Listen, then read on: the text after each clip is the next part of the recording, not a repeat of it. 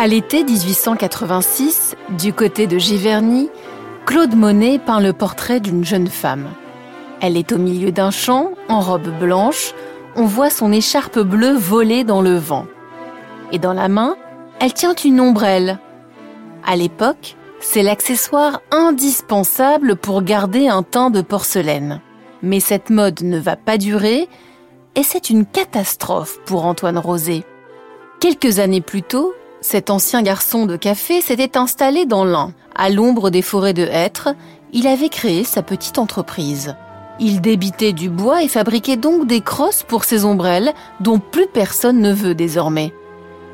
Alors, Antoine Rosé prend le temps de regarder autour de lui. Dans son atelier, il a des outils et il peut compter sur le savoir-faire de ses ouvriers. Il ne reste plus qu'à se réinventer. Vous connaissez les canapés ligne rosée Nous ne sommes qu'au tout début de leur histoire.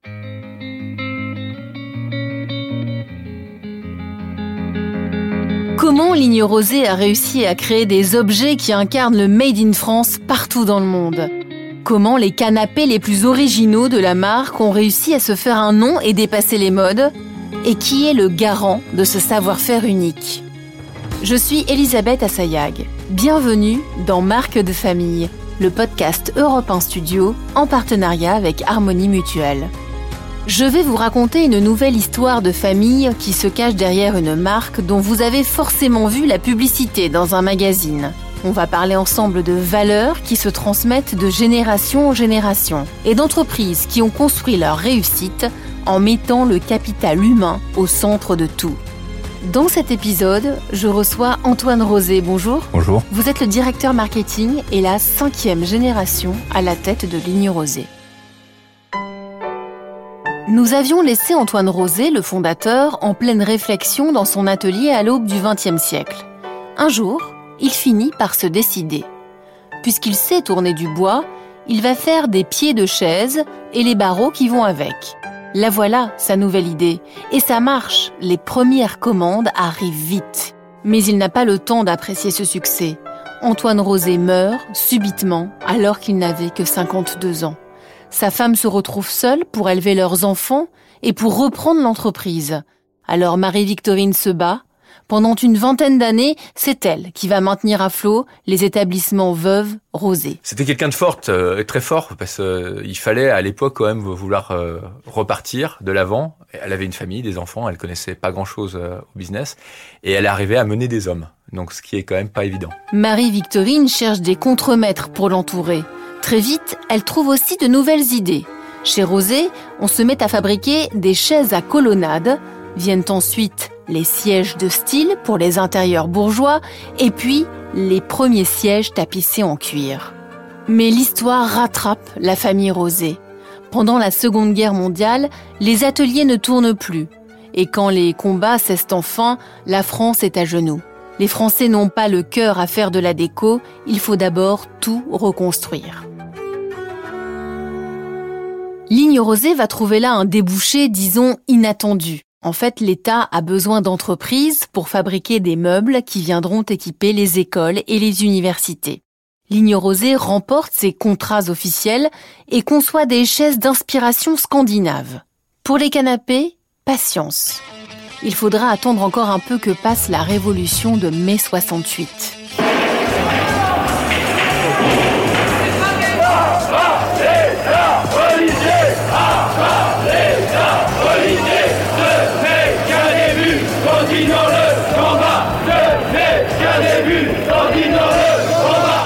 Le 28 février 1973, le vénérable Salon des Arts Ménagers ouvre ses portes à Paris. Là, au détour d'une allée, le public ahuri découvre un canapé incroyable, le Togo. Quand on, il a fait son apparition, euh, les premières remarques étaient assez euh, dures. On a demandé à mon grand-père s'il n'avait pas oublié euh, de faire les pieds, s'il n'avait pas eu le temps même. Alors, Jean Rosé vole au secours de son designer Michel Ducarrois.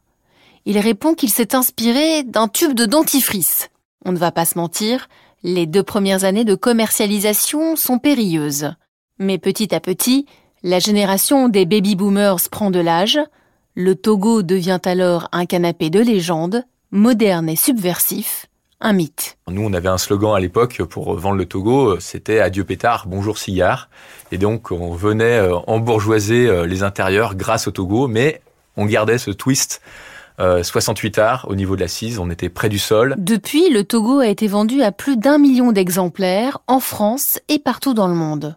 Aujourd'hui encore, c'est le best-seller de Ligne Rosée.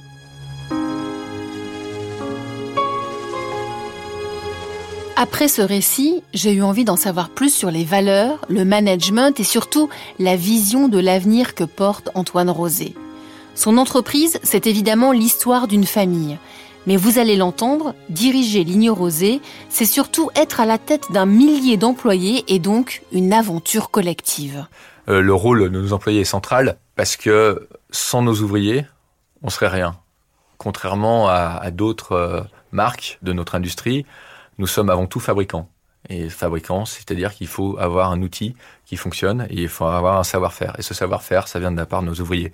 Donc sans eux, finalement, tout ce qu'on met à côté, euh, aussi bon seraient les designers, aussi bon euh, serait le marketing ou le commerce, on n'aurait aucun savoir-faire et on n'aurait aucune prestation à donner au niveau de la fabrication. Et donc, on deviendrait purement un distributeur, ce qui nous distingue de beaucoup de nos concurrents.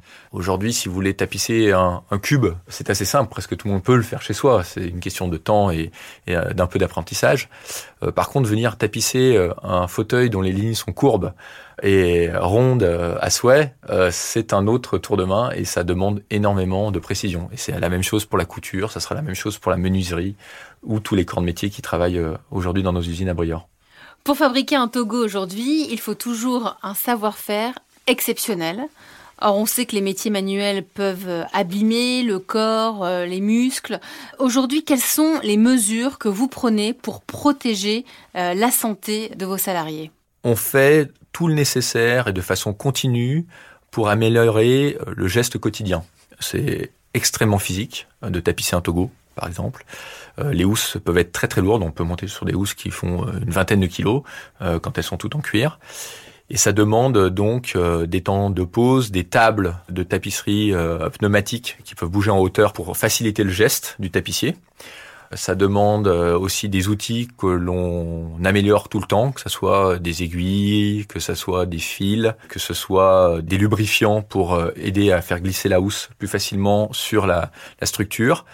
Et tous ces gestes-là, ils sont analysés de façon euh, régulière et on est à l'écoute. Donc tous nos salariés peuvent nous faire remonter leurs problématiques pour qu'on puisse améliorer leur table de travail ou leur lieu de travail. Est-ce que tout ça a un coût? Évidemment, tout cela a un coût, mais c'est le coût de la qualité. Euh, c'est le coût du savoir-faire, c'est le coût euh, de préserver un certain savoir-faire. Je sais pas, moi, une table de travail pneumatique, ça va coûter peut-être 15 euh, fois, 20 fois plus cher qu'une table de travail qui n'est pas pneumatique, et finalement qui est juste une table toute bête.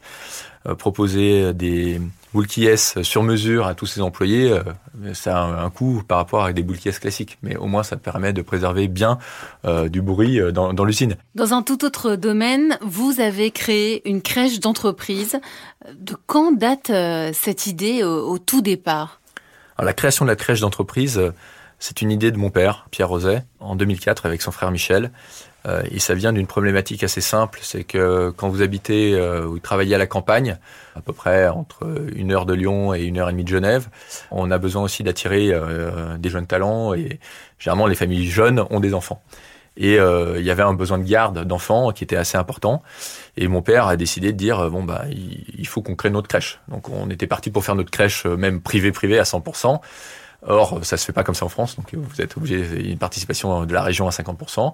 Donc, on a financé à 50% euh, la crèche en 2004, en aidant au maximum sur, euh, bien sûr, la création du mobilier et ainsi de suite. Et cette crèche, donc aujourd'hui, euh, permet à une grande partie des employés de la société de mettre leurs enfants à côté de l'école, à deux minutes à pied, et l'autre partie est ouverte à toute personne des villages alentours. Le capital humain, ça représente quoi chez Ligne Le capital humain, ça représente la richesse de la société ça représente l'ADN, c'est-à-dire c'est la transmission euh, du savoir, aussi bien de l'artisanat que euh, des valeurs de la société, au niveau du commerce, au niveau du marketing, au niveau de la création, l'envie d'entreprendre.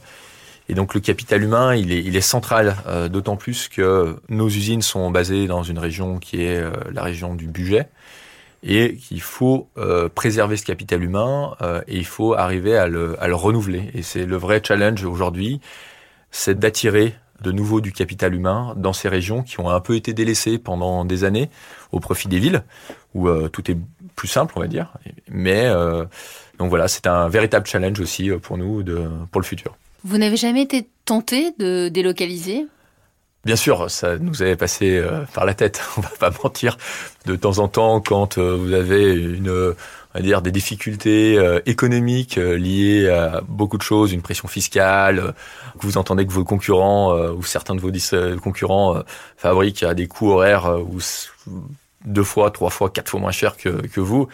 Forcément, vous sentez désarmé par rapport à cette concurrence, mais on, a fait le pari du haut de gamme, on a fait le pari du, savoir-faire, on a fait le pari de la relation humaine, et qui aujourd'hui, on peut dire que c'est un pari gagné pour le moment.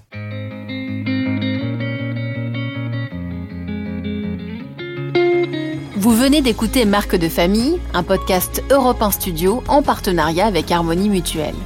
Je remercie Antoine Rosé, le directeur marketing de Ligne Rosé, pour sa participation. Merci aussi à l'équipe qui m'entoure, Marco Grunfeld à la réalisation et Fanny Rascle à la production.